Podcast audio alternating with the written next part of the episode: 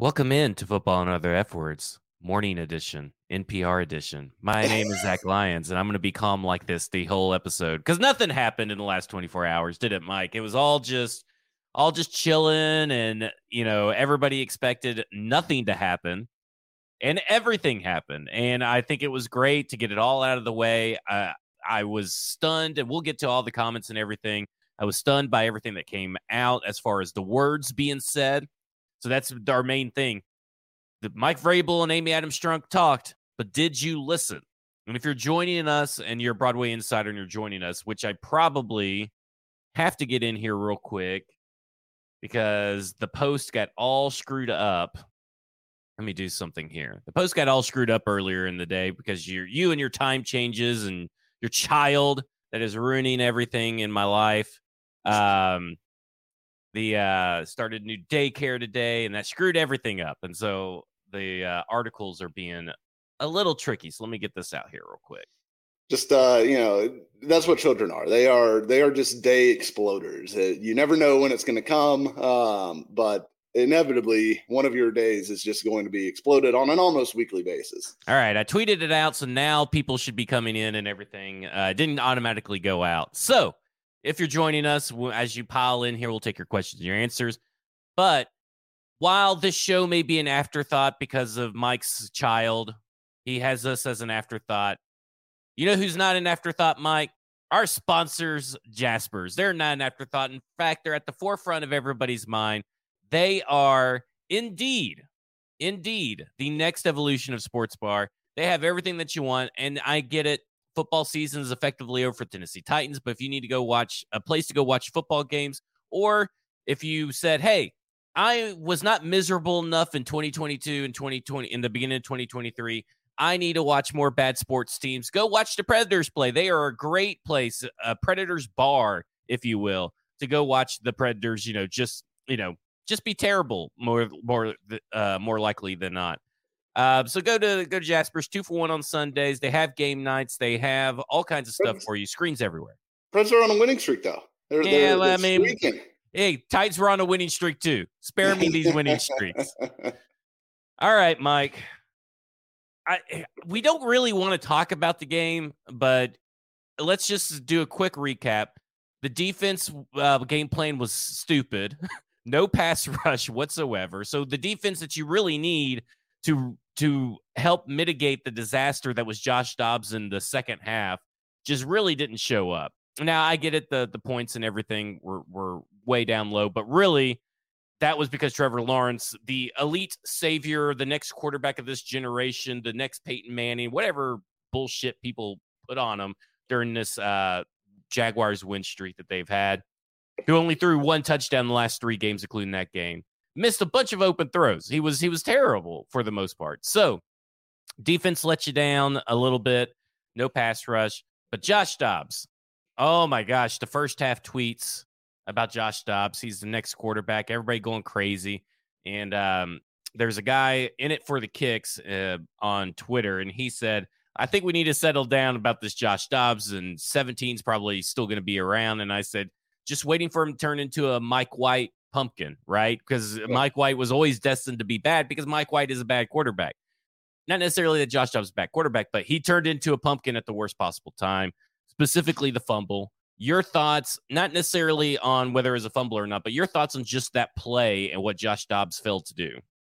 Yeah, I mean the, the, whole thing was ball security with him, and I like this is literally exactly what I wrote about on uh, Polkarski.com last week. Was Dobbs played well. Um, he should have been the starter. He was better than Malik Willis. The offense moved, was ran uh, efficiently with him. He made some plays, but ball security was an issue. It was an issue against Cowboys, uh, and it, it, popped up again in the second half of this game with you know the the arm punt interception uh, to Burks, which you know I I don't know if his arm was hit or what happened there, but Burks was was open deep. I mean, there's so many and then of course like the turnover then into the season basically. It, there are so many little bitty like uh just you know tiny things that could have gone a different way that would have won the titans this game which is crazy uh considering you know this was in jacksonville. This this was a jags team that was as fired up as you know you could possibly be uh, for this game versus a Titans team that just would came limping in with a quarterback off the street. Um, it's so close, but it, I do think I do think that was an incomplete pass. I don't think it was a fumble. You'll never convince me that his hand was not moving forward when he lost control. I didn't ask. I didn't ask. No, we're not talking about it because you're wrong. But so we're not talking about it. So we're gonna move on to the fourth down play that was utterly ridiculous uh, for a fucking rocket scientist. Even yeah, I mean, I don't. I'm not even a rocket scientist. I don't even play quarterback in the NFL. But fourth down, you're checking it down ten yards short of the stick. Are you a fucking idiot? like that is horrible. Uh, yeah, it was terrible. Like I could not believe, like literally could not believe because the once they started using the timeouts, which I'm not totally sure they should have used the timeouts where they did. Um, they were kind of in a bad spot either way, but the three timeouts always allows you to force a three and out and get the ball back for like one more try uh, without the, the opposing team being able to run more than like, you know, 15 seconds off the clock, basically. Um, so I kind of thought maybe they'll hold on to the timeouts. And if this drive needs to, you know, be reset, they, they'll just punt it and try to get the three and out and go again. But once they used that first time out, they were basically locked into that drive. And I, I could not believe on fourth down and what was it, 12 or something like that, that he throws short of the fourth sticks. and 15, I feel it like. Was, it, it was, was bad it was enough when he threw the check down. I mean, he really didn't have a choice because uh, he was under pressure, but he threw the no, he was protected on that play. To Haskins? No, well, the, the fourth down play call. The third, well, I am talking about oh, the third. The down. one before he, that. He throws oh. the third down check down to Haskins, which I already thought, you know, God, can you not find something a little bit more down the field than that? I mean, I would have rather taken two shots to Treylon Burks to try to, you know, draw pass interference or just have, you know, Burks go make a, a 50-50 play. I would have rather taken two shots at that than take the check down that got you like four yards. Uh, and then having a fourth and long where you you know had everything all right on it. But yeah, the throwing short of, the short of the sticks, just a monumentally stupid decision um, from a really smart guy. So unfortunate. that was, was going to be the Josh Dobbs experience. It, I think people got got a little over uh, head over heels, which is you know UT fan base. What do you expect? He was great in the first half. Like he really was. Yeah. He was really good in the first half. Um, but I mean, again, like he's not a he's a guy that's barely played football in six years. So the I, I, I guess here's where I stand on this. I think Dobbs should be looked at as the quarterback to or the early front runner to be quarterback to behind Ryan Tannehill, but you still need to upgrade the quarterback to position to someone who can actually win you a game if he has to go in. He's now lost two games. And now the first one is is just uh, you're outmatched. But this one firmly in hand, he put he made three bad decisions. The he can't or two bad decisions, and he can't for the life of him eh, throw that ball to Treylon Burks deep is crazy. Is just crazy to me. I mean, Burks was wide open. So while he can run the offense to a certain degree, you still need to upgrade that quarterback too depending on what Malik Willis does in the offseason, who the offensive coordinator is, maybe it could be Malik Willis and Josh Dobbs only battling out. In best case scenario, Malik Willis beats them. But I still think you need to bring in someone other than like Kevin Hogan or Logan Woodside to come in for this quarterback two spot. Yeah, I mean, I don't know. I, I, I think I think Dobbs is better than Logan Woodside, right? Yeah. Um, so I think they've at least moved in somewhat of a right direction. Um, and look, also, we've bitched all year about the supporting cast, and he, Dobbs had a, an atrocious supporting cast for both of these games, uh, particularly on the offensive line, where you know they're starting Jordan Roos, they're starting Corey Levin, uh, you know Dennis Daly's corpse is still out there. It's just like, I mean, a disastrous offensive line, which is remains the root of their their issues, I think. But could they do better as at backup quarterback? Sure. Um, but I don't I don't know that it's a bad thing if they go into next season with Dobbs and Malik competing. The uh, so let's talk about next season because Amy Adams Strunk and Mike Vrabel just took big old press dumps all over Jon Robinson, pretty much. I mean, say what you want if you want to, because uh, there are the Jon Robinson truthers that are still out there that say that Well, what Amy Adams said is just a puff piece, and it doesn't really matter. Uh, let me tell you something. He's she says the word collaborator or collab in, in four different times. Yeah, that should let you know that if Jon Robinson did these things, if Jon Robinson was all of these things that she lists that she's looking for, an innovator and uh, tr- someone that is uh, open to innovation and evaluating talent beyond the traditional avenue, someone who's a collaborator, he'd still have his fucking job but he's not those things. It's pretty obvious that he's not those things. And we'll we'll get to Mike Vrabel's press conference, but Mike Vrabel went into like some extreme detail about the analytics that they use during practice and during games. And again, and he mentioned stuff about collaboration, which is the same two things. There's a clear message here that they're talking about Jon Robinson without talking about Jon Robinson. So, what did you take away from her comments as a whole. And what did you think? Because I think, obviously, exceptional talent evaluator, exceptional roster building, someone's an excellent decision maker. Well, duh. That's what you want every GM to be. But I think the more nuanced answer about the traditional avenues for innovation and evaluating and the collaboration is is massive.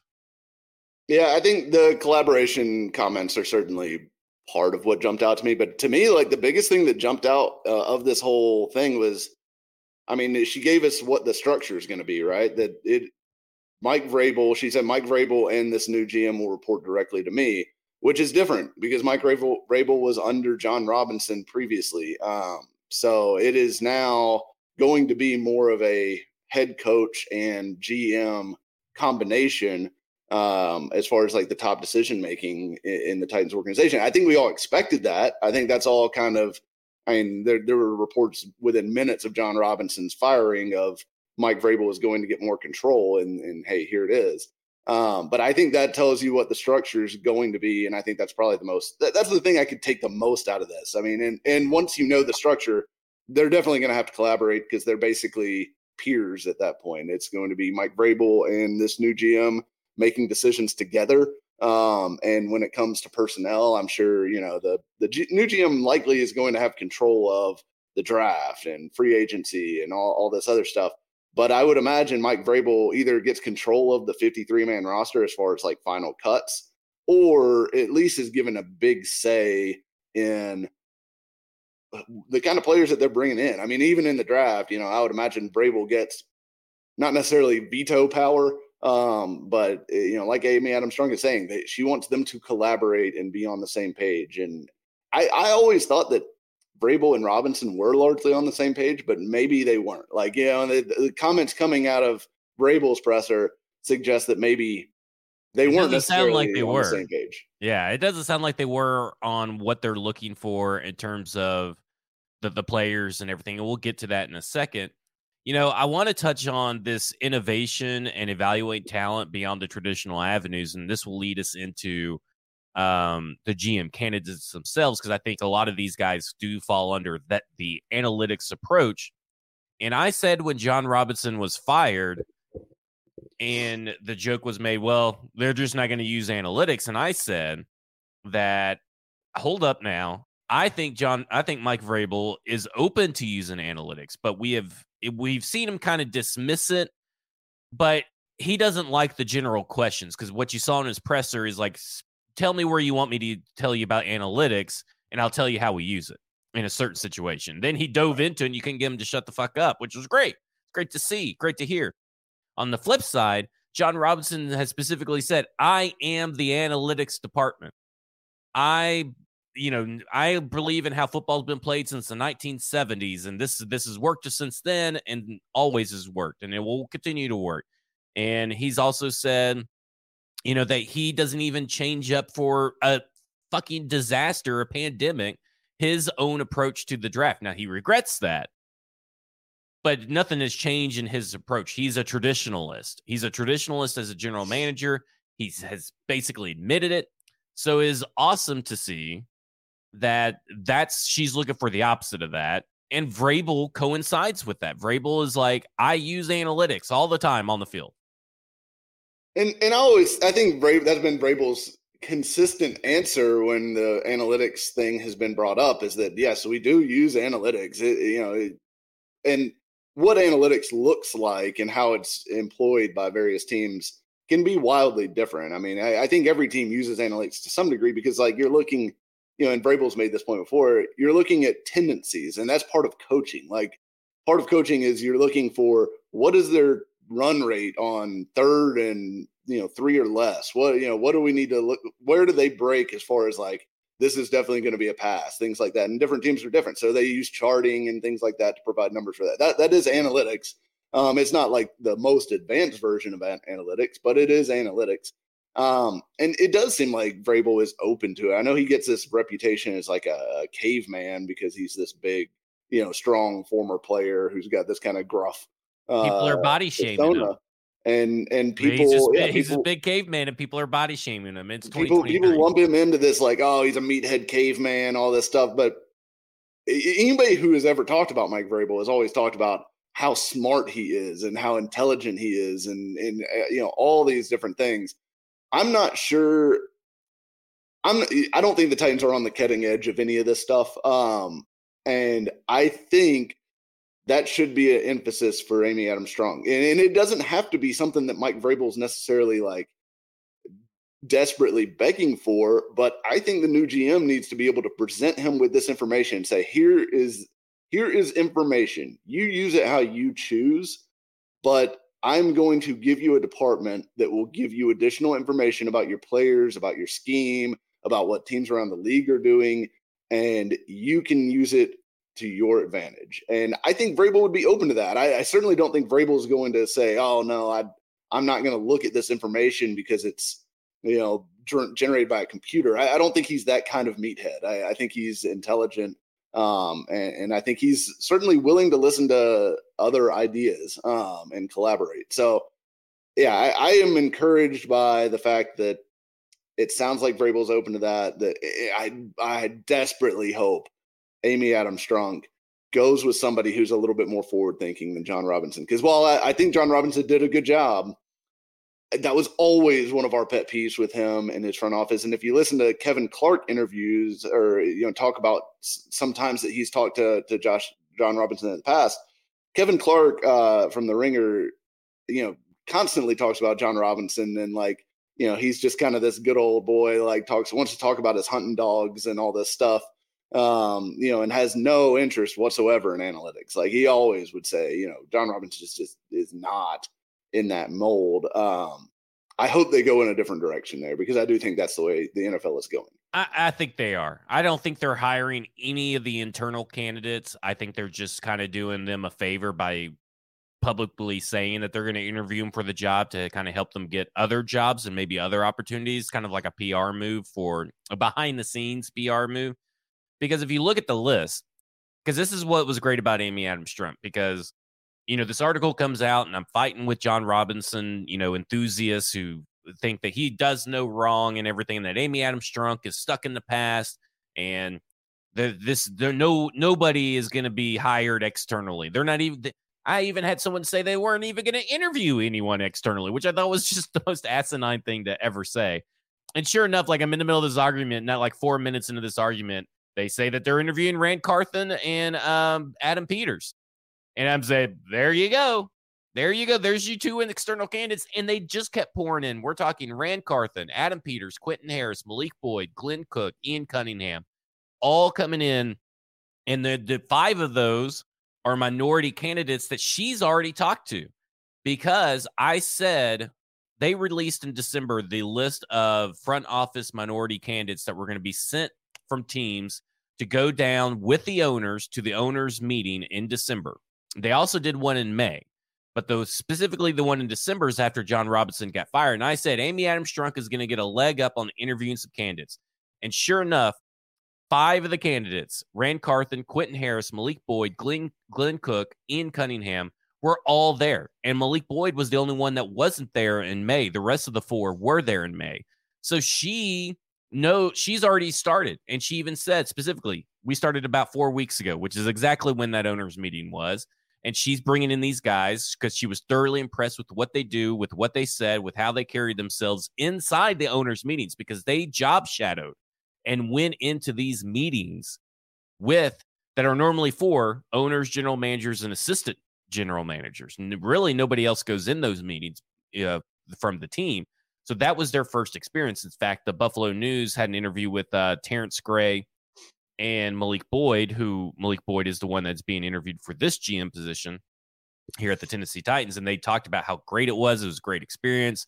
It really works to get you get your name out there and talking to people and networking, and it was cool to be in the meetings. So I say all that to come back to what she said she has put into action.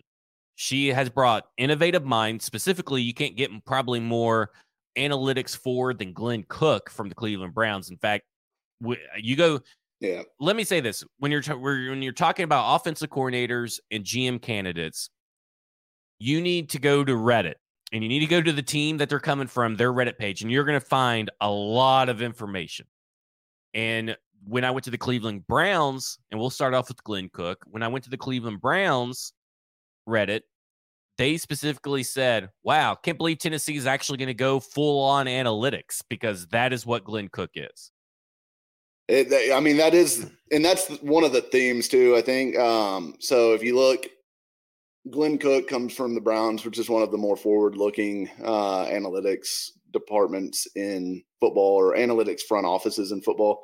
Um, and you also look at like Ian Cunningham uh, from the Bears, who is one of my favorite candidates, cut his teeth under Ozzie Newsome.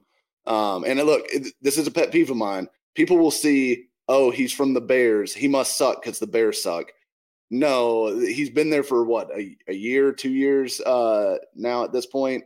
Um, he came up under Ozzie Newsome, was, you know, kind of mentored by Ozzie uh, in the Ravens front office and then came over when Ryan Poles was hired for the Bears. Ryan Poles also, you know, more of an analytics forward thinking general manager. We'll see how he ends up building the Bears, right? Like that that's still yet to be seen. The proof of, of that front office has not been, you know, finalized yet. They've got a long way to go, obviously, but um I think, you know, Ian Cunningham, you know, Malik Boyd from the Bills. The Bills are obviously a very successful organization. They do use analytics as well there. Um, and the 49ers, I mean, the 49ers, one of the best organizations in football right now. So the only outlier to me here is like Quentin Harris, which I've heard, you know, Ooh. he's highly thought of around the league and things like that. But as far as, you know, being in the organization, he's been with the Cardinals for a long time. I, you know, Steve Keim is not the front office I would want to model uh, here in Tennessee. So that would be my least favorite pick right now. Yeah, I think I think I'm with you. I had Quentin Harris up at the top because I think I had heard what you heard that the people in the media have said that him and Adrian Wilson are really good next generation candidates for general manager. Yeah. But you go to the Arizona Cardinals message boards and Reddit, they specifically say, quit hiring from inside the building. These guys are have only learned under Steve Keim, and that's their only experience in the NFL is with the Arizona Cardinals. And Steve Keim is an idiot. I mean, that's basically what they're saying. Yeah. And I've always, you know, thought of Steve Keim as well respected, you know, but over the last few years, he's really trailed off. And do you really want to bring in a guy?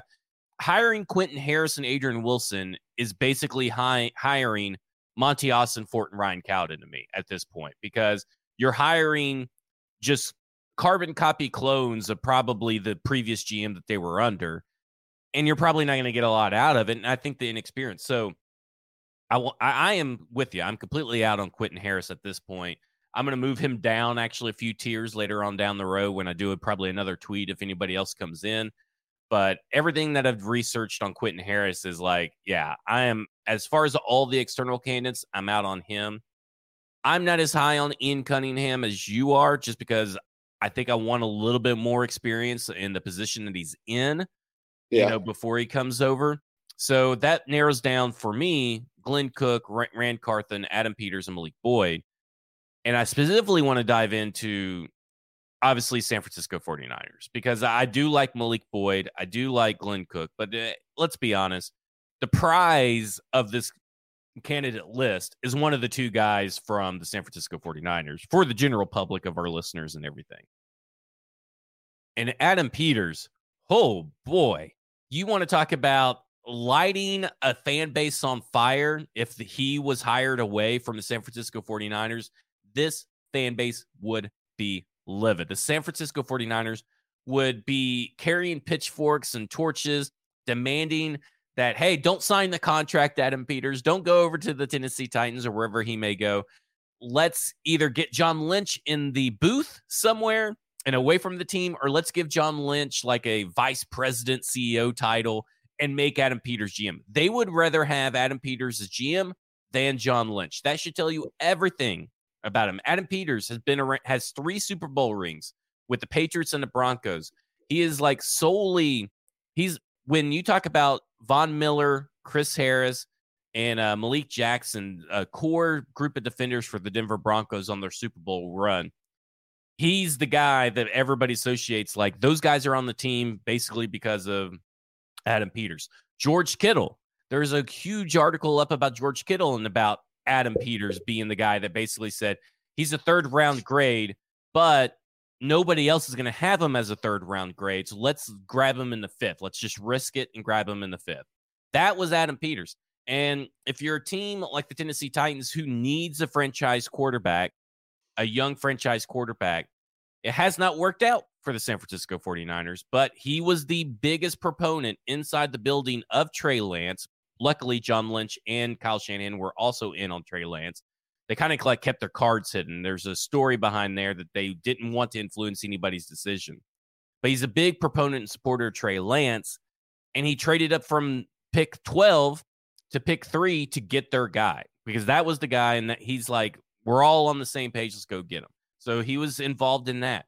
So you can't do really worse than Adam Peters. I mean, like this is kind of everything that this team needs is wrapped up in Adam Peters. I would agree with that. I, I, think he's probably my favorite choice from a standpoint of he's got the most experience. He comes from a winning organization, and and the thing for me with him is that he he came over with uh John Lynch, right? Or or was he there before John Lynch? I think he came with John Lynch. He came with John Lynch because I read about this because he's from Cupertino. So okay. this is going to be really hard to pull him away from where he's grown up and he's been a 49ers fan his whole life. So it's going to be a really hard to pull this off to get him. I'm like, you're going to have to, everything's going to have to go right for the Adam Peters to work. But I, he came over to John Lynch because he turned down, he turned down staying with the Broncos and learning to be and being the GM and waiting at the Broncos just so he could be in his hometown for his hometown team and have the and and learn from John Lynch. And and here's the thing too. I, I and from what I understand, Peters has more or less been the primary personnel guy for the 49ers in that, you know, John Lynch obviously did not have a personnel background before he came to the Niners. He came from TV um, obviously former player with a lot of connections and things like that, which you know helped him land that job. But um, and he's done a good job managing. Obviously, like you, you got to give John Lynch some credit. But from what I understand, Peters is kind of the main like scout on that side um, as far as like the front office goes. So Peters deserves a lot of credit for building what the 49ers are, and which to me, the 49ers are the more most talented team in football. I, you know, outside of quarterback, which obviously like you set aside your um situation with with Fields or not Fields, uh with Trey Lance getting hurt. Um and it is what it is. But the 49ers, he pounded the table for Brock Purdy. Basically, yeah, the later round guys. He's been he's most connected with the later round guys in like the fourth and fifth round, sixth round. But he's yeah. done stuff in the earlier rounds. But he pounded the table for Brock Purdy. Yeah, I mean, this is this is a franchise that you know they drafted Brandon Aiyuk, they drafted uh, Deebo Samuel. Um, they have crushed the draft and uh, traded for Trent Williams. Years. They go out and trade for players because they yeah, need them. They're aggressive to get yeah. the guys in that they need. Um, and it, look, I, I think this he is the best candidate to me. He's got a lot of experience. He is.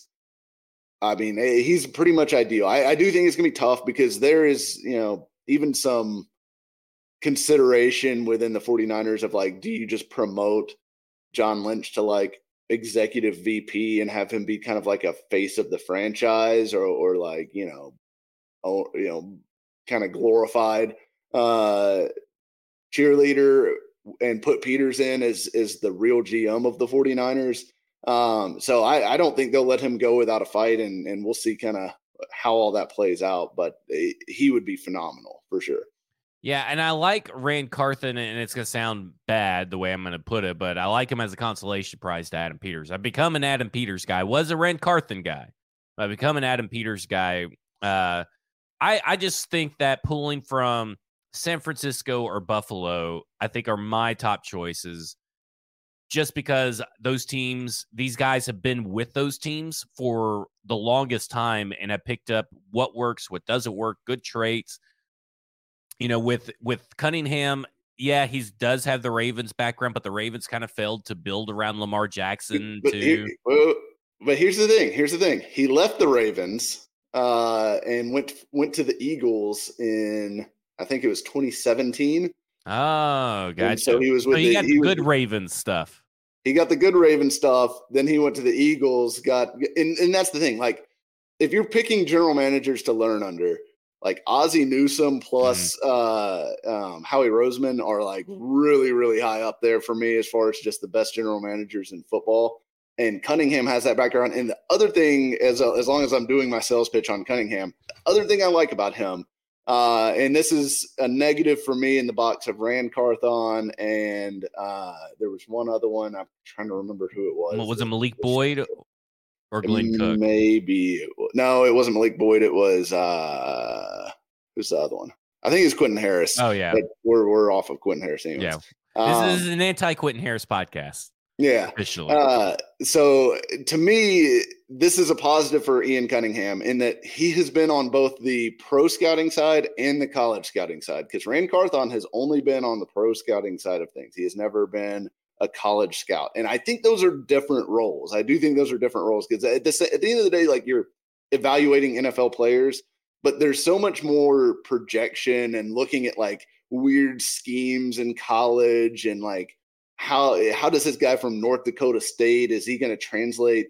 to the NFL level uh, when now, he's playing against now, guys that are wildly I'm gonna have to correct you on? Carthon because Carthon has been a pro scout and he's also uh, director of player personnel after being pro personnel, and he's responsible for evaluating the top college prospects and assisting the construction of the pro free agency board and evaluation scored at sanfrancisco.com. When did when did he move to that side? Uh, two seasons ago. So the second season he's been on uh the pro side. Now he spent as a pro scout from 2008 to 2011, four seasons. So he's got six seasons specifically on the college side.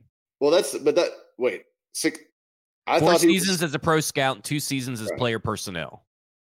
Okay, so player personnel, he may be involved more on the. Yeah, well, it says right here he is, and, okay. and that's what he is currently. He's currently player personnel. Okay, well, and I, I, take that back as far as a negative against him. But to me, like it is important to me that they have experience on both sides because you know, obviously, a general manager is going to have a scouting staff, um, but you're also running the scouting staff. So you you know, you're looking at you know how much do we factor in measurables? How much do we factor in tape? How much do we factor in attitude? You know, coaching. You know, comments. You know, wh- whatever. Um, eh, there's a lot that goes into how you build out your scouting staff and what you're looking for and what you're saying is going to make a Titans football player for whoever the next GM is. And to me, I want somebody who's done that before on the college side. Because to me, like free agency is important, uh, trading is important, all that stuff matters. But to me, like the lifeblood of the organization is always the draft and getting guys in that fit, uh, getting guys in that become stars because you don't generally find stars in free agency. You you and find, the Ravens and 49ers are some of the best at doing that. Right. Uh, 100%. And, and to me like his background with the Ravens uh and Cunningham's background with the Eagles as well because he was part of the the Eagles franchise up until he got hired to the Bears 2 years ago with Ryan Poles. Um so he was a big part of what built that uh that offensive line in Philly with Jordan the Jordan Mailata pick and uh, Landon Dickerson and and guys like that that have come in and have turned into really good players, as well as some of the guys on the defensive side of the ball, like uh, Josh Sweat, uh, who they absolutely stole late in that draft, um, and, and guys like that. So to me, I love his background. I love who he's worked under, um, and really, I like everything I've read about him. So to me, my board is very clearly Peters, Cunningham, uh, you know, probably Boyd would be next for me, Malik Boyd from the Bills, and then I would drop down to uh, Ran Carthon, and then the rest. I think I'm I'm Peters, Carthon, Cunningham, Boyd. I may put Boyd above Cunningham, but you kind of talked me into Cunningham, and then uh, Cook, and then everybody else could just go kick rocks. I want to get to some of the comments in the uh, chat, specifically this one uh, in reference to us talking about um, uh, Adam Peters. Why take the interview if you weren't serious about taking the position? Well, you take the interview so you can get the better job at the place that you want the job. It's you're essentially using them. If you're not serious and you know you can leverage the Titans interviews to get the job that you want in San Francisco, you you should definitely do it. Uh, I mean, that's just good personal business for him. And, uh, and makes, also, he hasn't accepted the interview yet, right? Yeah. They've just requested it, requested permission from the 49ers to right. interview him. Uh, another one from Josh is they paid Deebo too, which is true. Our the former Titans GM did not trade Deebo or or pay AJ Brown, and that's essentially why he got fired. That was the final straw. That whole situation. Um, and Amy says, um, and keeping your homegrown stars. At least now we can keep Big Jeff. J Rob would have traded him for a third. Probably, you know, a little bit of speculation, but I kind of side with it. And then uh, Amy also says, I like Peters the best as well. Plus, that benefits a prior relationship with the head coach. Let's get into talking about the head coach and comments galore. I don't, I don't know where you want to start. Uh, I think if we're talking about GMs, we, we know that, and we already brought it up, they obviously talked about a lack of collaboration is very important. And so alluding to a lack collaboration with the general manager, which kind of plays into his comments about two things injuries and his comments about speed. And I think let's start with speed first. And he is desperate, desperate for speed on this team. He knows they're rarely, by his quote, his own quote, and this is what he said Speed is a big priority uh, for the team this offseason, as Vrabel closed out today's 30 minute plus presser with this. You want the fastest roster that you can have. You want to fast everybody. You want your D line to be able to run. You want your corners to be able to run, receivers. It's a fast game. So that's what you're trying to do all the time. Find as fast a player at uh, find as fast a players that can play football as possible. Fundamentally, he's looking for players that are physical because there is a degree of physicality that's required in this game at every level. Fundamentally sound, play with technique, and we'll get to those later because I think those are really big. But we have to get faster. We have to be a faster football team. Rarely are we the fastest team out there. Speed, speed, speed, which is a good sign because this team, Jon Robinson was like allergic to fast 40 time wide receivers. He was. Yeah. yeah. It's and that's to me the biggest part of of Vrabel's comments is he wants a faster team, um, and they desperately need a faster team because he's right. Like there's just not there's not enough speed on the field, and you see it when when they play teams like uh, Jacksonville, um, who do have a lot of speed, and it just you can tell like they're it's just a slower team, um, and especially on offense that just cages you in so much and and like just not having the the players that can threaten a defense and put fear into them and force them out of playing certain looks. Like Tyreek Hill, and we talk about it all the time with like Tyreek Hill and Jaylen Waddle and all that stuff in Miami, completely changes how teams can defend the Dolphins. Like when those guys are on the field and they have a competent quarterback out there, of course, because that's that's been a problem for them. Um, it is so hard to defend because there are just certain things you cannot do against them. They know that they can scheme to take advantage of that, and it just puts a def- puts the defense con- constantly on their heels. They are constantly worried about getting smoked deep, which opens up so many layups underneath um, for Tyreek Hill and Waddle and and frankly everyone else too. So with the Titans, it's been the exact opposite. Like there is zero fear whatsoever from a defense of getting beat deep. So you can play up, you can press, you can you know play on your toes coming downhill on all this underneath stuff, which just makes it that much harder for your receivers to get open, makes it that much harder for your quarterback because he's constantly dealing with tight windows and a lot of route disruption. Um, it's just like, I mean, it's totally different when you have speed on the field. And and I hope, you know, that this means, and I'm assuming that this does mean that the Titans will be targeting guys with speed in the draft and free agency coming up. Um, means the 40 is more important than ever for this team when you're looking at all this stuff. Absolutely. And and even Vrabel's comment about like, you know, and it was in that analytics answer, I think, when he was talking to Turron Davenport. Um, you know, he he was saying, uh, you know, analytics, you know, I think we should throw it to the fast guys. Uh, or throw it deep to the fast guys. You know, it, it was kind of his his comment, and it's kind of tongue in cheek about you know, you know, just a very simplified version of you know how you use analytics for personnel decisions and stuff like that, or or coaching, you know, how it can inform plays, play calling. But um, it's it's still it's a point that like he wants fast guys. He wants to be able to throw the ball deep. It's not like Vrabel is is doesn't want to be able to do those things. I think he is built his offense around what he has available to him to work with uh, over the last four years, and I think he would probably like to do something a little bit more aggressive but has never felt like he can because of personnel limitations. Well, that brings me to personal limitations and availability to his injury comments about blister. You could be a blister or you could be a callus.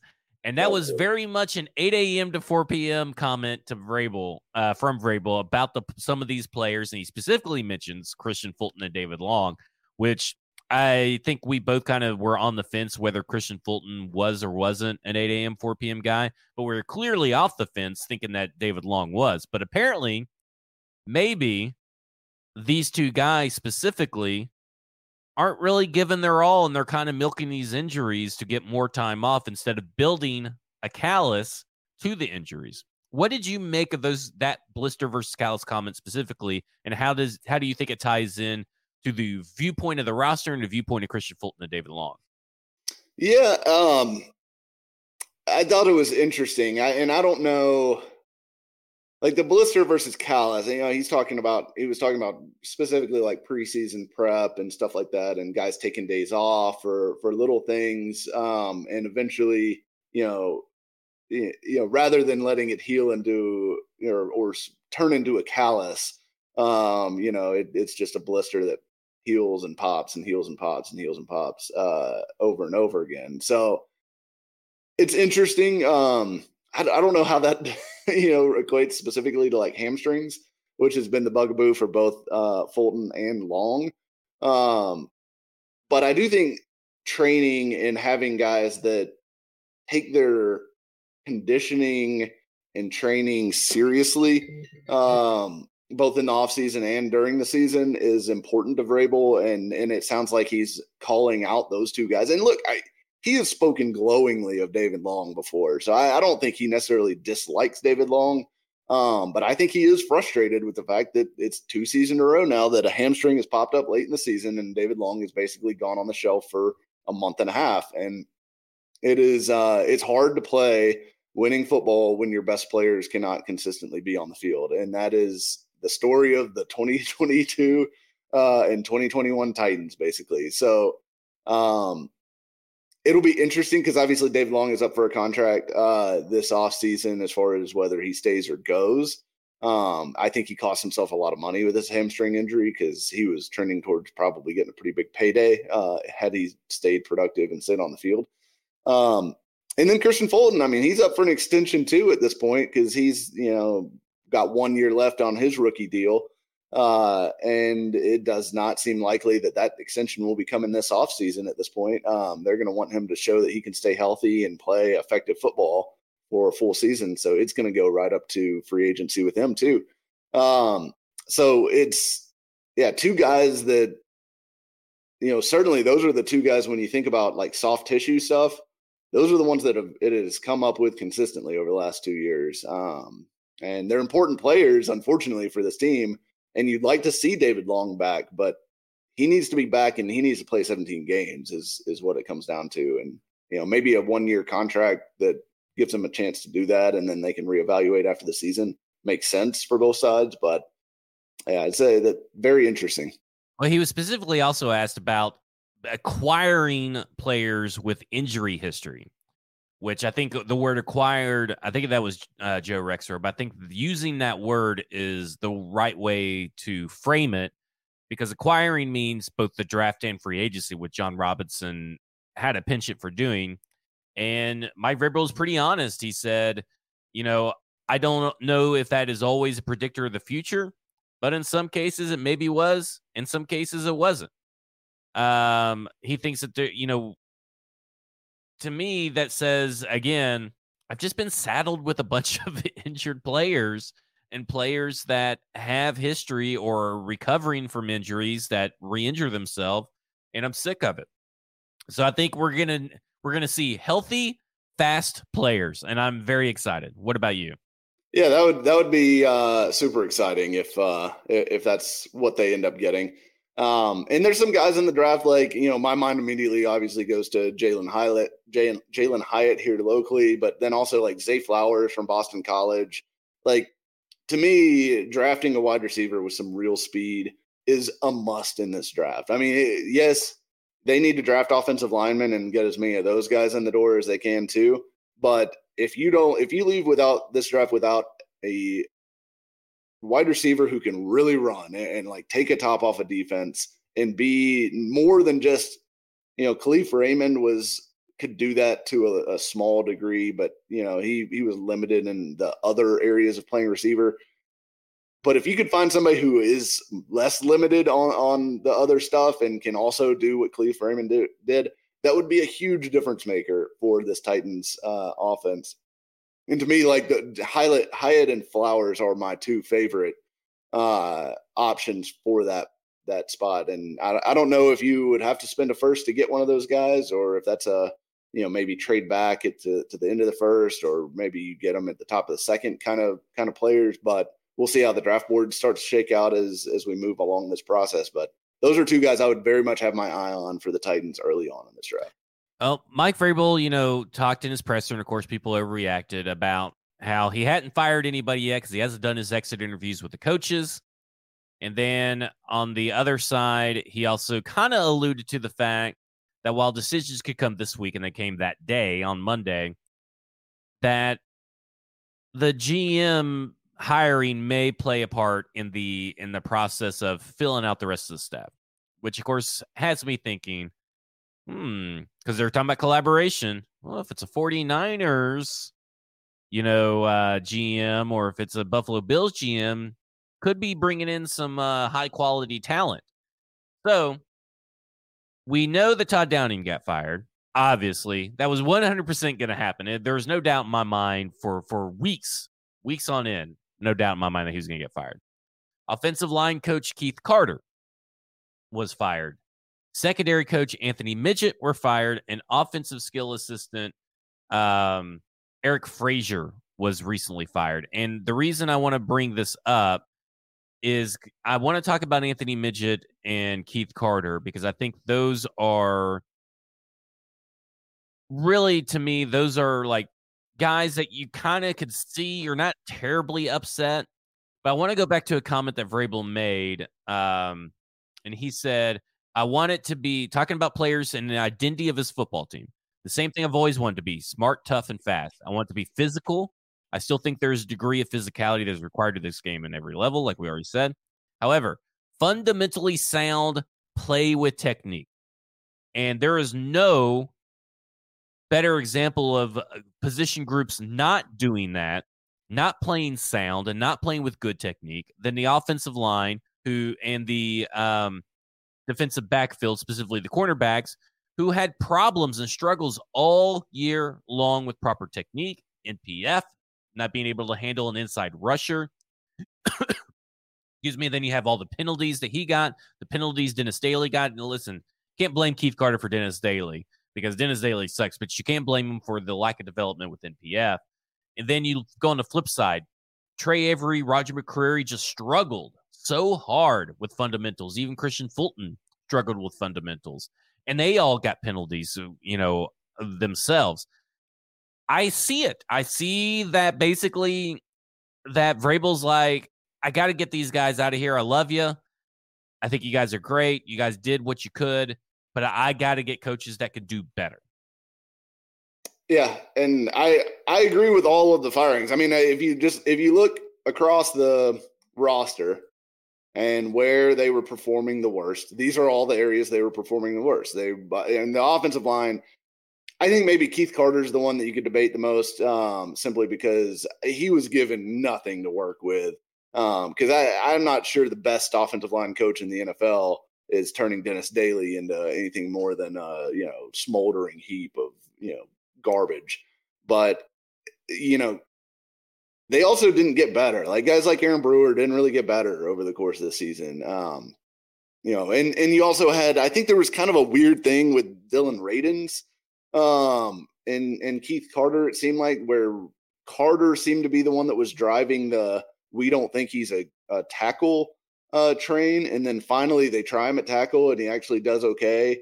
Um and it, to me, it seemed like maybe that Carter was the reason more so than I mean, obviously Vrabel was the ultimate decision maker and could have overruled that, but it seemed to me like the feedback Vrabel was getting from Carter was that we don't think I don't think that Radunz can play outside, and I don't think he can play tackle. Um, and maybe maybe Radunz can't play tackle. We, you know, we we didn't see nearly enough of a sample size to really feel great about him uh, as a tackle or whatever. But it was better than what Dennis Daly played. Um, and the fact that they didn't try it sooner, I think, is a mark against Carter um, to a large degree. But um, obviously, Downing had to go. There was there was just like uh, so many people were just like, oh, I guess they're gonna keep, they're gonna keep Downing because Vrabel's a stubborn mule and all this. And I'm like, how could they possibly sell Downing to the fan base? And and I know you don't want to always listen to the fan base, but this is a team that's trying to build a, a a brand new stadium, you know, two billion dollar stadium, uh, and trying to get that approved. They're trying to get their fan uh, their fan base to buy new, more expensive PSLs uh, and new, more expensive season tickets for this new stadium. How could you possibly spend your season selling Todd Downing to this fan base? Like you would have nobody interested, nobody excited, no matter what they did. Like they could go draft a, you know, Bryce Young, and I'm not sure that the fan base would have been uh, fired up about the 2023 season with Todd Downing. So they had to get rid of him. There, was just no choice. It, it had soured way too far. Um, but to me, them getting rid of Downing and Carter gives me a little bit of hope that maybe they'll go in a different direction offensively. Because to me, uh, from what I understand, Carter was largely largely the run game coordinator. That was not his title per se, but that was something that he functioned as. So uh, and I think Downing talked about talk, you know, getting with Keith Keith Carter, getting with Tim Kelly, you know, kind of marrying the run game and the pass game concepts that they like for for each week.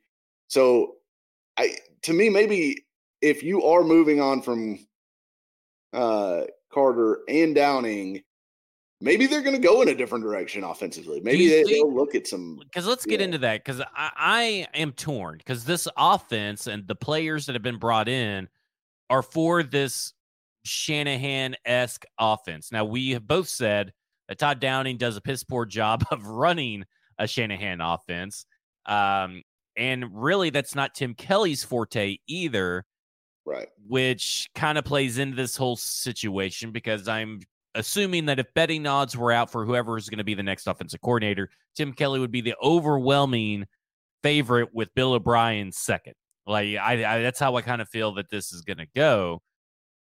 Is that the best move to move away from this offense that is seemingly everywhere in the NFL and is successfully ran everywhere else in the NFL and was successfully ran here in 2019 and 2020? Yeah, I, I don't see the thing to me is like the whole personnel, uh, they're going to have to change out probably four fifths of the offensive line. So to me, the Does it make it easier to do that if they were to switch to maybe a more I, I, guess it would be gap blocking would be the other side of this. You know, if they go yeah. heavy gap blocking, is that is that easier to find offensive linemen that fit that? Eh, I mean, it, it. I don't know. I I would always argue that you could get by with worse offensive linemen if you're a zone scheme um, from a run blocking standpoint. And the Titans did okay run blocking. I think that kind of bared out uh, for the most part this year that they just had very little talent on the offensive line, but they were able to get by with this zone blocking scheme. But just because you're a zone blocking or zone running team doesn't necessarily mean you have to fall into the same, you know, offense necessarily. Because even like McVay versus Shanahan branches of of this offensive tree are different. Like they're they're they've got different elements. So I, I hope I hope the Titans aren't necessarily married to the current offense. I think Tannehill runs it well. I think it fits Tannehill's skill set in a lot of ways, but I also think you could probably do something else with him. I mean, you, you could do you could run some other offenses with Tannehill. Um, and since you are trading out like basically the whole starting offensive line, anyways, maybe it does make sense that hey, if you're going to change, if you're going to make a big change on offense, this is the year to do it because you're going to have to teach it to you know four new starters on the offensive line, anyways, and you know shit, you're going to be looking at at you know you've got young guys at receiver and tight end for the most part, and you know it's not like they're baked into the system at this point with as like four year vets or anything like that. So I think I think maybe you go a totally different route here, and and I would love to see what Vrabel chooses to do. I, I think that'll be very interesting and telling about the future of this franchise. Whether mm. it's describe you know, Ryan Day's offense compared to what the offense you see in the uh, with the Titans currently, because wouldn't you think that because he wanted Ryan Day at one point that maybe that is the kind of offense he's leaning towards? Yeah, so Ryan Day is really uh at the end of the day he's like a Chip Kelly disciple more than anything and he runs kind of the power spread um which is a run. I mean the fact of the matter is that all colleges run the ball more than they throw the ball. That's just, you know, the way that college football works for the most part. Um or almost, I should say almost all colleges, not not, you know, the air raid guys, but um he runs a power spread. So they run the ball a lot. They run the ball, you know, physically downhill, all that stuff, which I think Vrabel appreciates. You know, Vrabel still wants an element of physicality, but when they do throw, and, and a lot of the running is out of shotgun. That's that's kind of the big difference to me is they're going to run a lot out of the gun. Uh, they don't run as much under center, not as much, you know, traditional, um, you know, under center zone stuff that that what the Titans and Shanahan and all these other guys do. So it's more of a gun power run scheme, and then on, in the passing game, you know, they're going to spread it out and throw the ball around a little bit. So, and and they, you know, they marry it all up, you know, so that you get, um, you know, your personnel packages and everything like that. You're versatile and, and things like that. But that is the biggest difference. Is it's going to be mostly in the gun. It's still going to have a, a power run element, but you're going to be a little bit more spread out in the passing game. All right, let's get into some candidates real quick. Uh, Tim Kelly, obviously, like we said, overwhelming favorite. Bill O'Brien is also probably going to be thrown in there just because of you know past ties with you know Vrabel in New England and such like that. Yeah. I think I'm at this point where I don't like either of these guys, but you know, specifically in the year, I've been very pro Tim Kelly. Just get him a chance to maybe pull something out of his ass. But at this point, we don't know in this offense, but in behind the scenes, what a passing game coordinator actually does for Mike Vrabel. But if he was, if it's true to the title, we have to just take into account the passing game sucked. It now, bad. it was bad what he's responsible for versus what Todd Downing was responsible for, what the the personnel allows you to do, up in the air. At this point, I would rather I'd like to see Tom Kelly or Tim Kelly have been let go at some point. That way, that gives me a little bit more comfort. But you can't bring in Bill O'Brien to come back and work with Tim Kelly in my mind. I like it's got to be one or the other. I don't think both can coexist unless they have patched things up because Bill O'Brien basically fired Tim Kelly and threw him under the bus and did all this stuff. So you, you obviously can't have both. Yeah, I, I'm I'm souring a bit on Tim Kelly as like the guy um, because I, I just I was excited when they brought him in um, as far as like you know, hey, this guy he's got some other ideas. He's not necessarily just a you know you know Shanahan disciple type, you know. Um, so I, I thought maybe he'd bring some other elements to the to the offense, but nothing really showed. And look, PK has talked about this consistently all season that whenever he's been out of practice, Tim Kelly has been basically working with the tight ends and he views him as like a glorified tight ends coach. Now, when they go in the building, that may be different. Like it may be that Tim Kelly does work with the tight ends at practice because they had a young tight ends coach and uh, uh, Luke Steckel. But uh, when they go in the building, Tim Kelly is more involved in the the actual design of the passing game, picking out things, you know, scheming, whatever. That's entirely possible, and all you know, maybe it's likely, um, frankly. But I just I wish they would go in a different direction. I, I think going outside of the comfort zone a little bit, you know, and and people will balk at it because he was not successful as a head coach. But I would like them to go get Cliff Kingsbury. I mean, I think Cliff Kingsbury Kingsbury is a good uh, offensive mind. I think he's a good play call, caller. I, I think he's been. Do you given, think he's a good play caller? Because that's where I, I kind of struggle a little bit with his play calling feel. Like I think that the it's the sequencing and stuff like that. That's where I kind of am. Uh, I don't know. Yeah, I mean, I I I think I think I would like to see him here because I, I, think his offensive his offenses have always been pretty successful. I mean, this year was not great because of the um, you know, basically he was without Nuk Hopkins for the first six games of the season, and then he was without Kyler Murray for the last what five or six. Um, and I think he missed a few games even in in between there too. So it, to me, Kingsbury had no shot this year because you know the, he was in the same same position that the Titans were in a large degree because there were just no per no personnel out there for the Cardinals. Colt McCoy and uh, you know uh, Robbie Anderson Trace just ain't getting it done, you know. Um, so I would definitely be in on on Kingsbury. I think the fact that Vrabel had Kingsbury here last year for joint practice. Vrabel tends to do that with guys that he knows and respects. He does have a history with Kingsbury. They were teammates in New England very briefly, but Kingsbury's year in New England as a backup quarterback got him his jump start into coaching. He, he is considered to be very, very bright by Bill Belichick, uh, by people that are that Vrabel in the circle of coaches that he comes from and that he knows. He Kingsbury is respected. Um, so to me, that seems to be a guy that would make a lot of sense. Um, and then other guys, you know, I think Brian Johnson, the the quarterback coach, uh, for the Eagles would be a guy I'd like to, them to talk to. That maybe my favorite candidate would be Brian Callahan from the Bengals, who has been a hot coaching name for a long time. Is not the play caller for Cincinnati because Zac Taylor still handles that. Um, so that would be the situation where, kind of like with LaFleur, where he was offensive coordinator uh, by title, but he was not a play caller. So you can interview him and offer him a play calling offensive t- offensive coordinator position and he may want to take it. You know that may be like the last thing he feels like he needs to get on his resume before he goes and, and takes head coaching job. Um, bring his um, dad in for offensive line coach. Exactly. I mean yeah if he could do that if we could take that combo i would 100% in a heartbeat take that one.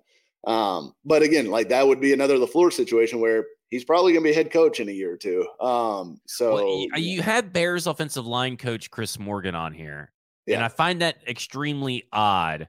Why did that name pop up on your radar where the offensive line was pretty terrible for the the Chicago Bears? Well, the Bears were able to run the shit out of the ball this year. They were they were one of the best rushing offenses in the NFL, and I think that's that's a big part of uh, what Morgan did for them. Um, but he also, I mean, he he was previously with uh, the Falcons, um, and he was offensive line coach there uh, for the Falcons, and this was during uh, the Shanahan heyday uh, era of the Falcons. So again, if you want to stay within this Shanahan uh, framework of the offense, Chris Morgan's going to be a guy that's got a lot of skins on the wall from that standpoint. He was also with Shanahan in Washington back before then. So he is a Shanahan guy. Like he is a Shanahan disciple. Um, and you know, having dealt with a little bit different offense this you know this year with the Bears, um, obviously designing this run game for Justin Fields. I think that's an interesting skill set uh, for him as, as, an offensive coordinator uh, candidate. So I, I do like um, Chris Morgan a good bit. I've heard good things about him from you know people that are connected, uh, or read good things about him from people that are connected, and you know, kind of the because that's the tough thing with all these assistant coaches, right? And projecting them forward because people will also ask like, well, who do you think they should hire for uh, secondary coach? I have no fucking clue. I have no fucking clue because uh, once you get down below a certain level, it's so hard to even know anything about any of these guys because just there's no information out there. Like there's not interviews, there's not, you know, you could the the best way to get information is from like very very deeply sourced reporters finding out who teams are talking about as like rising star kind of coaches. Um, so I I don't have any idea on position coaches, but you know, you look at a guy like Chris Morgan, his background, who he's coached under, I like the coaches that he's kind of cut his teeth under and would likely be mo- modeling in an offensive coordinator role. The uh, that that's interesting, but and I think a name that I didn't think about. I did think about this other name, but the first name Todd Monken didn't even cross my mind because I forgot that he was he even existed, even though that he's in Georgia going crazy, and he's yeah proven that he's a good play caller in the NFL as well. And then you also have Joe Brady, which on the flip side, really great in college, not a great play caller in the NFL. So I'm, I'm very curious. Obviously, get why you like Todd Monken. I think he should be on the radar. I think he'll be a hot commodity for many NFL teams need no scene, maybe a few teams that need a head coach. But Joe Brady, why is this guy coming back into our lives here is it just because that they have shown interest before? He's just he doesn't seem like a guy that's very good at the pro level. Am I so, too harsh on him? It, it's kind of a tough tough thing with Joe Brady because I mean he was the super hot name when he went down to LSU and had that crazy season, but now like looking back on it, we lo- also look at that and go, look, those guys were wildly talented, like just insanely talented uh, at LSU that year. Um, but you know, he goes to Carolina. He had nothing to work with. I mean, again, like we're talking about a guy who was stuck with like you know what they had like old Cam Newton uh, there one of those years that he was there. Um, they had no no real like talent outside of DJ Moore and Christian McCaffrey, who's always you know hurt for half a season. Um, you know, it didn't it didn't work out that well in Carolina, obviously. Um, but then he goes to Buffalo, so he's been with Buffalo since he got uh, canned from the the offensive coordinator role in Carolina, and he's been working under um, obviously uh, what's his name, who's now with the Giants, uh, Brian Daboll.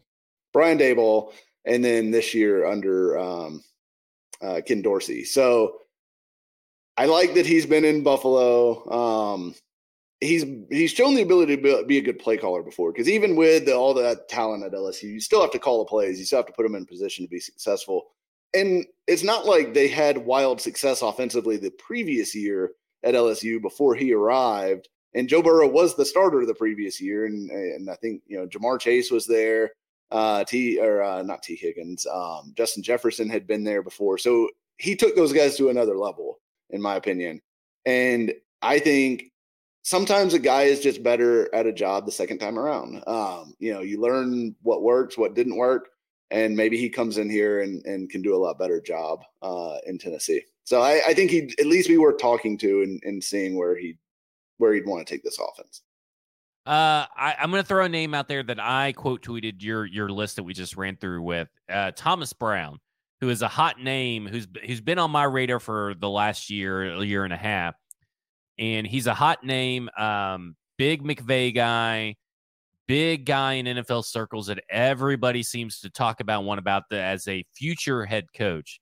He's the current assistant head coach and running backs coach for the um, LA Rams.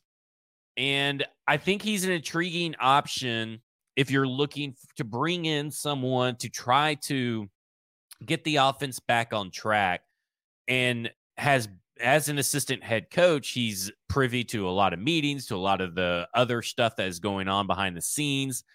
While he has not has no play calling experience, from everything I've read and watched about Thomas Brown, it seems like to me that whoever gives him the shot at at least an offensive coordinator is going to have a future head coach come from their staff, which by the way, comp picks. But I think that you're talking about a guy that will really help this team.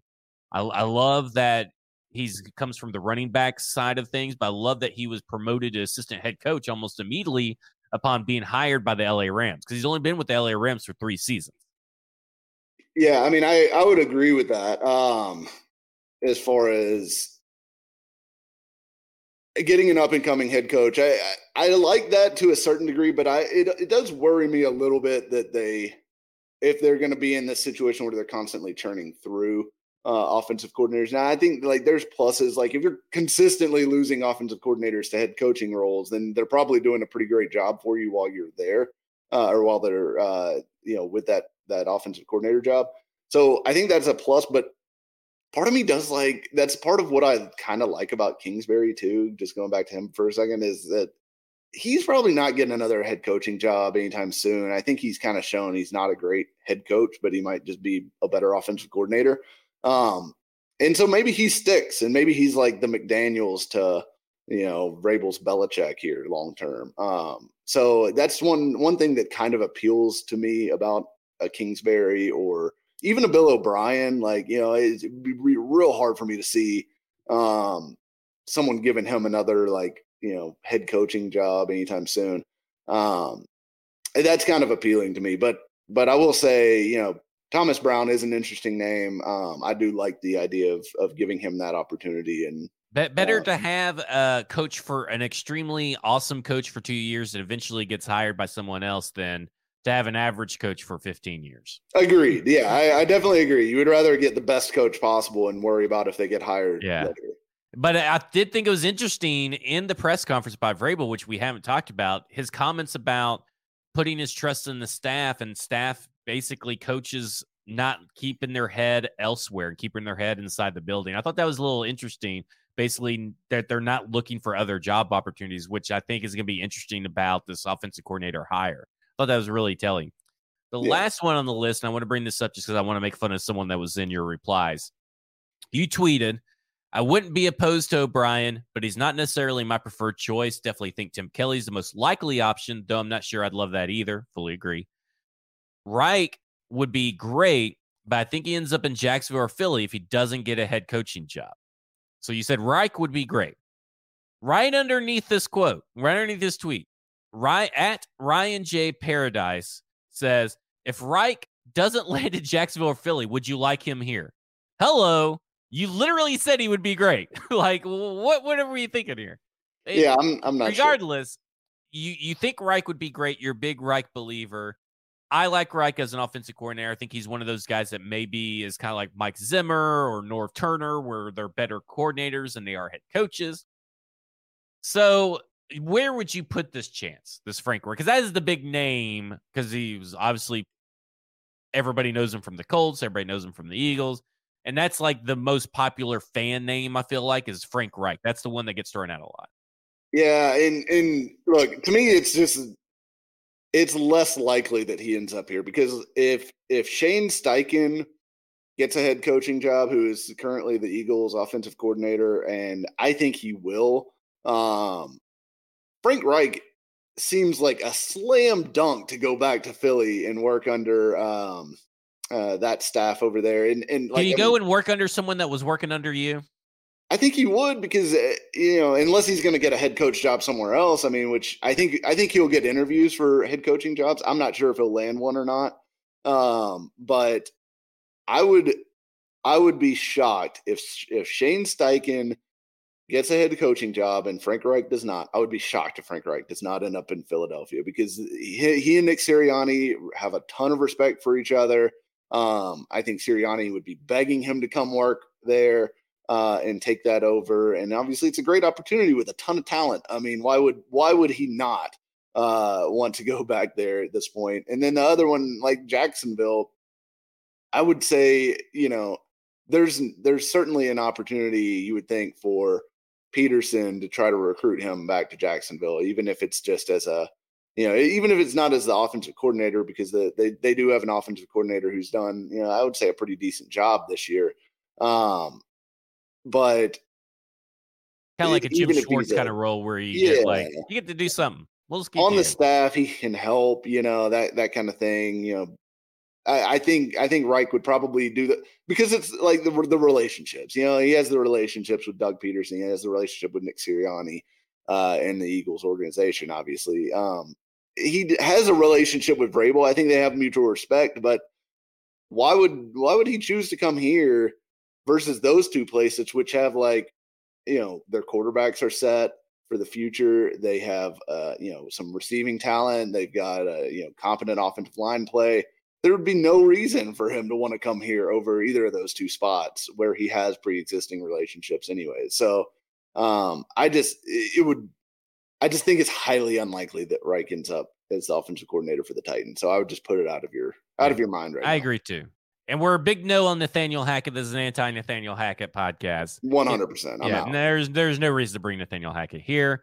Uh, that will do it for the big news cycle wrap up. If you're a Broadway insider, we appreciate all the guys that and ladies that came in to the chat and hung out with us. Um, we're brought to you by Jasper's Next Evolution Sports Bar over on West End. Two for one beers on Sunday. Go watch it. They're a hockey. They're in Nashville Predators headquarters, so go watch them there. Uh, Mike, you're going to be writing about what this week on paulkuharsky.com. I'm going to be writing. Uh, I'm going to be writing about the GM and and, and offensive coordinator uh, searches and and where those where I, I like eh, some of the, some of what I talked about here, but I'll get a little bit deeper in, gotcha. that stuff. And that will be over at paulkuharsky.com. Go get a membership over there. You can follow him on Twitter at Mike Herndon NFL. My name is Zach Lyons. You can follow me on Twitter at FWordspod. You can read my works over at BroadwaySportsMedia.com. Big announcement uh, being made on a football show. If you're listening to this on today, or if you're listening to this on Wednesday, Thursday, 1 p.m., big announcements are going to be made. You should tune in live for those announcements. It'll be really good for you guys tune in. I re- would greatly appreciate it. But this is football and other F words. I'm Zach. He's Mike. You have just been effed.